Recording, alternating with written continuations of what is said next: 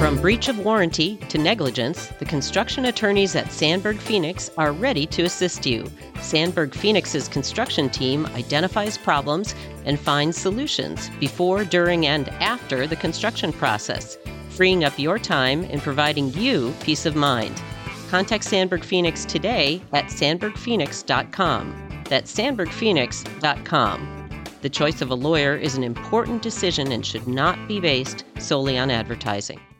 Welcome to Build St. Louis, the region's new podcast that captures and shares the very heartbeat of construction and development across the St. Louis region. I'm your host, Kerry Smith, owner of Information Works. And in this episode, we're delighted to welcome Timothy Sullivan, PhD. Tim is director of the Office of Regional Economic Analysis in the School of Business at Southern Illinois University in Edwardsville. Tim is a long-standing economist and published author of economic analyses in both the public and private sector and a long-standing instructor at SIUE. Tim, welcome to Build St. Louis. We're delighted to have you here today.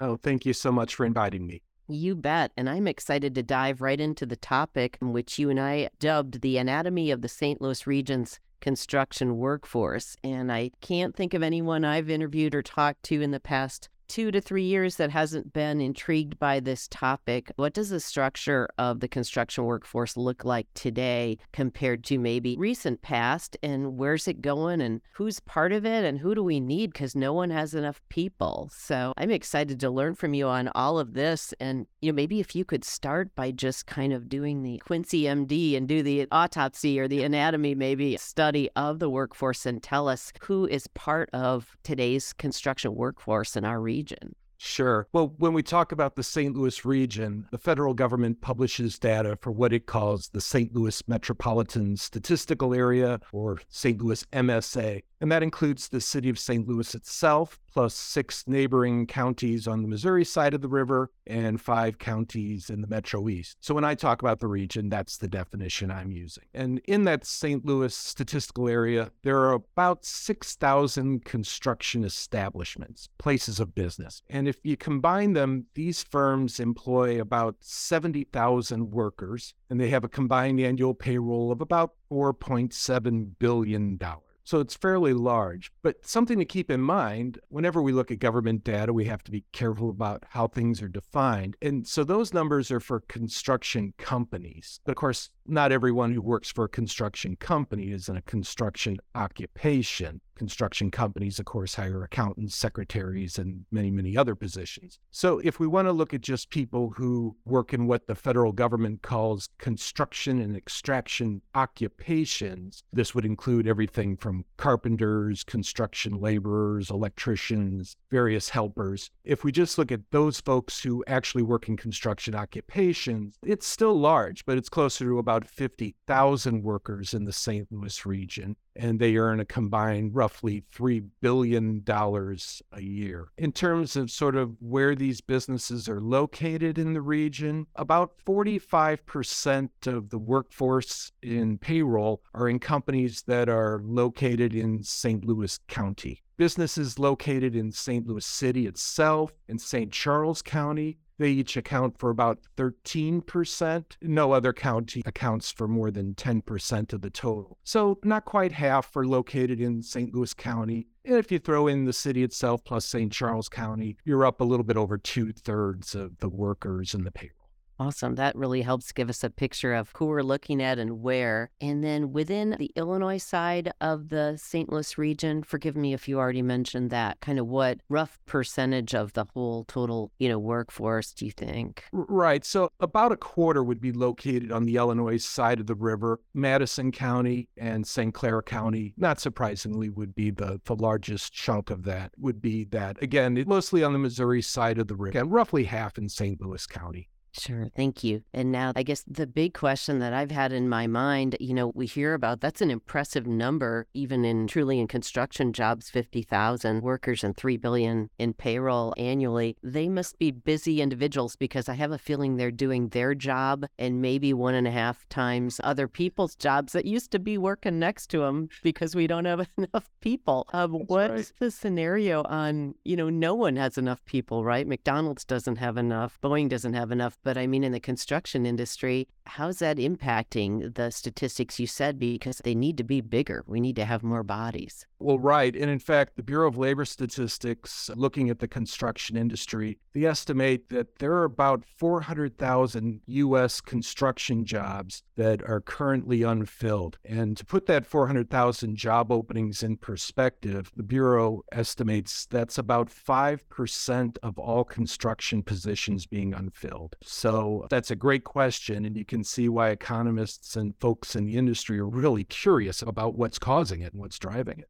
Sure. Has that shortage existed? Is this kind of one of those, you know, wonky pandemic situations, or has it been for five, ten years or somewhat? It is a long term trend. And I think a great place to start thinking about it is to look at that 400,000 job openings number. And that's something that the Bureau of Labor Statistics has been tracking for over 20 years. And so if we look at how that's changed over time, you know, a good starting point might be to go back to the end of the so called Great Recession back in 2009 is an interesting starting point. If you go back to 2009, that job openings number was below 100,000. And wow. since the Great Recession, it's gone up almost every year, starting from again under 100,000 back in 2009, hit 200,000 in 2016, it hit 300,000 in 2018, and then it hit 400,000 last year, 2022. So that number's been trending upward for over a decade, which is pretty good evidence that we're mostly dealing with some long term structural issues as opposed to short term issues. Now, having said that, while there's this long term upward trend, sort of short term cyclical things do make a difference around that trend. You know, historically, anytime the economy's growing, there are more construction projects, companies need more workers, workers have more options, and the number of unfilled positions goes up. And the flip side is that when the economy is in recession, the number of construction openings drops. You know, in the last few years were no exception. You know, you mentioned COVID. When the economy slowed during COVID, the number of construction openings fell for some number of months. And as the economy rebounded last year, the number of openings increased. But again, these cyclical issues are the bumps along the road, but the road itself has been going up a hill for more than a decade. Wow, I appreciate that perspective because I know I've also heard a lot about the great resignation and cultural shifts in people who wanted to be on job sites and maybe wound up during 2020 to 2022 being in front of a Zoom call all day and, and you know, talk to folks that said we want to be out there with our hands and doing what we do. And we had been limited in that. And so maybe there were early retirements and things, but I know that's just anecdotally what I've heard. But that's so interesting to get those stats back from 2009 and see this has been a long time. It's a long trend. It's something that's been going on for many, many years, long before COVID. Definitely. So it's not fair to ask you, what are we doing about it? What's working to try and send those numbers going the other direction? I hear insane stories from, you know, general contractors and suppliers and vendors and subs that are just have crazy sign on bonuses. And I know the carpenters and other unions and trades and craftsmen and organizations like that are offering everything they can to bring young bodies into the profession. But it seems at some point, too, it, it's still a perception perception issue with what the industry is and what it offers. Well, it sure is. And I think maybe first we could just reiterate the earlier point that this is not unique to construction. This is actually a long term trend and unfilled position that's occurring at the national level and it's occurring across industries. And in fact, I mentioned earlier that 5% of construction jobs are unfilled. The overall rate in the US economy is about 6.5% right now. So this isn't sort of unique. Obviously, your listeners are most interested in how it would affect the construction industry. But in terms of what we can do about it, this isn't unique to the construction industry. And so I think we can look at what issues are driving it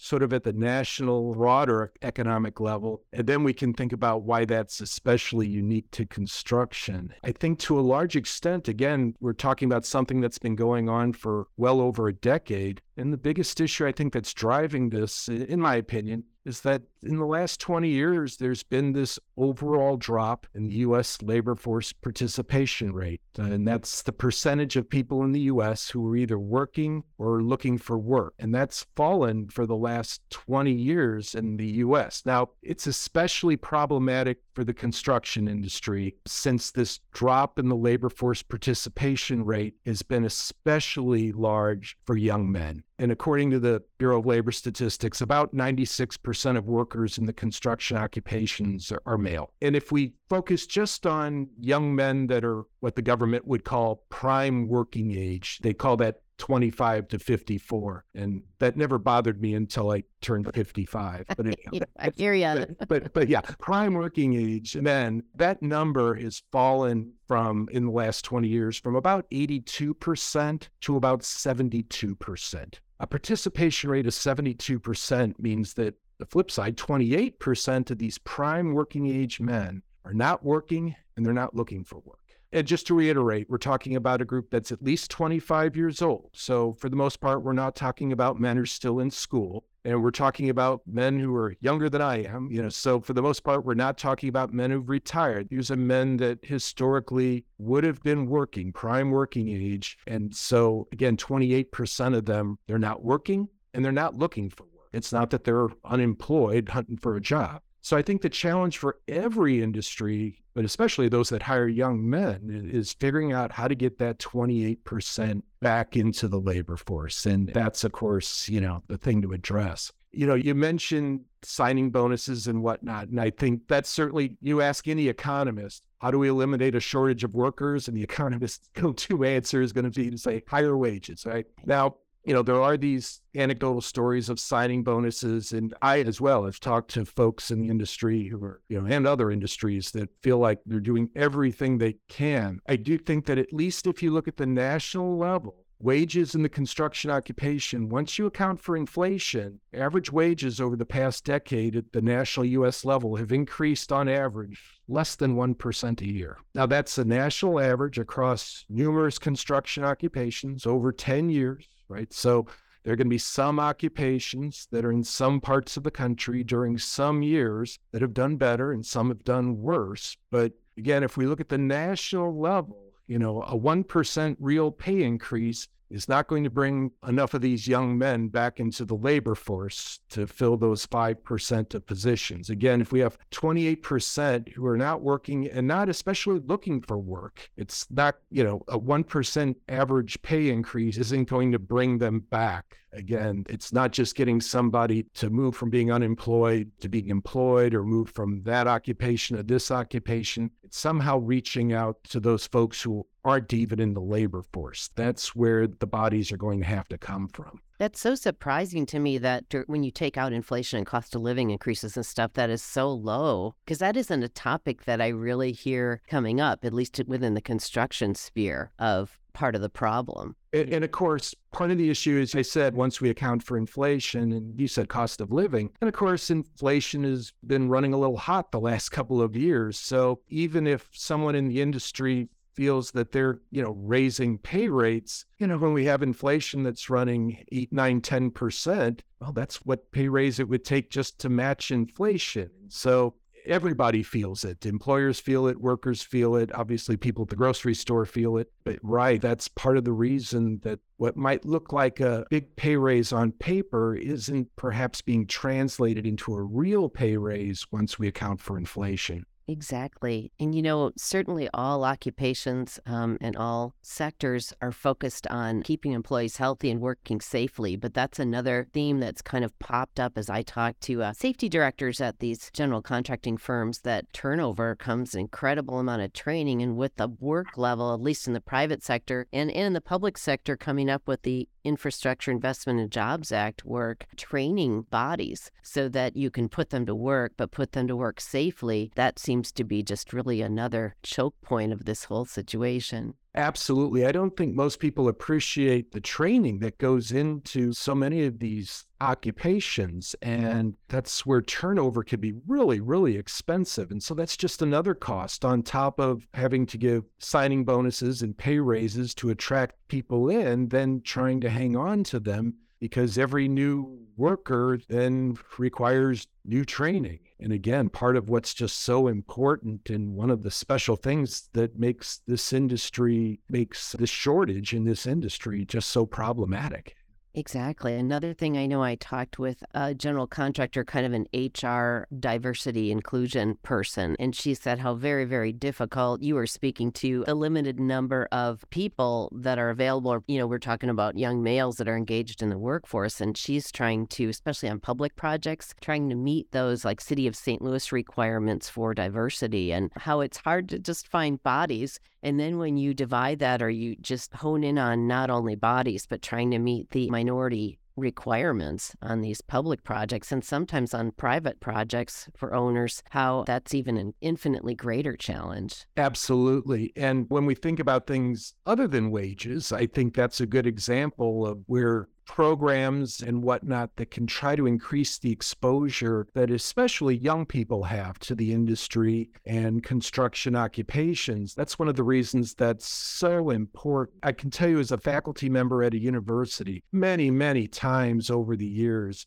I've had students confide in me that they weren't really interested in sitting in a traditional college classroom. Imagine that. No, but I do my best, but that doesn't fit with everybody's opinion of what's interesting or what they want to do. And many of these young people, you know, they confide in me that they like the idea of working with tools and technology and building things. And either they didn't really know where to start, or in some cases, it was pressure from their parents and whatnot. And so I believe that any programs that expose, again, especially young people, you know, high school students, and not just high school students who are getting ready to graduate from high school, but earlier on to what it's like to work, say, as an electrician or one of the other occupations, I think it could really help some of these people find their calling, right? And it's not just about filling job openings. You know, it's about helping young people find an occupation that they're enthused about, that they're good at. And we've had this discussion for decades now that there are, you know, especially European countries with apprenticeship programs for young people, not just for sort of post high school people, but things that can expose 15, 16 year olds to these types of occupations and maybe even get them out of high school for part of the day. And I think we need to look at these things, obviously at the national level, but also regionally, to try to figure out what we can do. Because uh, again, I feel strongly as somebody who works with young people, my goal in, here in the economics department isn't to create a bunch of economists. It's to help young people find what they want to do so they can be happy and find their calling. And so I think the more things we can expose them to and the more opportunity they have to see about these occupations, the happier they'll be and the better it will be for the industry as well. Exactly. I've run out of questions. Do you have excess answers? I bet you do. As an economist, I'm sure. no, no, you brought so many great statistics to light today and just given us a picture of who it is we're studying. Well, thank you. Thank you. I would just say that you mentioned earlier the various programs, the infrastructure projects and whatnot. And this is going to, of course, translate potentially into at the national level thousands of construction jobs. And so, unless we can figure out a way to attract these folks back into the labor market, this is going to exacerbate the shortages in many ways. And in many ways, public policy project, this infrastructure project, the extent that this legislation and this project is successful, it's going to hinge upon the ability of companies to find workers to work on these projects. And so it just makes it even more important that the success of our effort to improve the country's infrastructure depends upon being able to find solutions to these problems. Well said. I totally concur with that. And so in this episode, we've been delighted to learn from Timothy Sullivan, PhD, Director of the Office of Regional Economic Analysis in the School of Business at Southern Illinois University, Edwardsville. Tim, thanks for being here and sharing your expertise on Build St. Louis. It's been such a pleasure. I always learn a ton, and you translate so well. Oh, that's so nice. Well, it's been a pleasure to catch up with you. and Thank you for having me. You bet. Contegra is construction with integrity. We mean it, believe in it, and manifest it in all we do. Without structural integrity, a building won't endure. Without personal integrity, a client relationship won't grow. We develop and complete projects safely, on time, and within budget.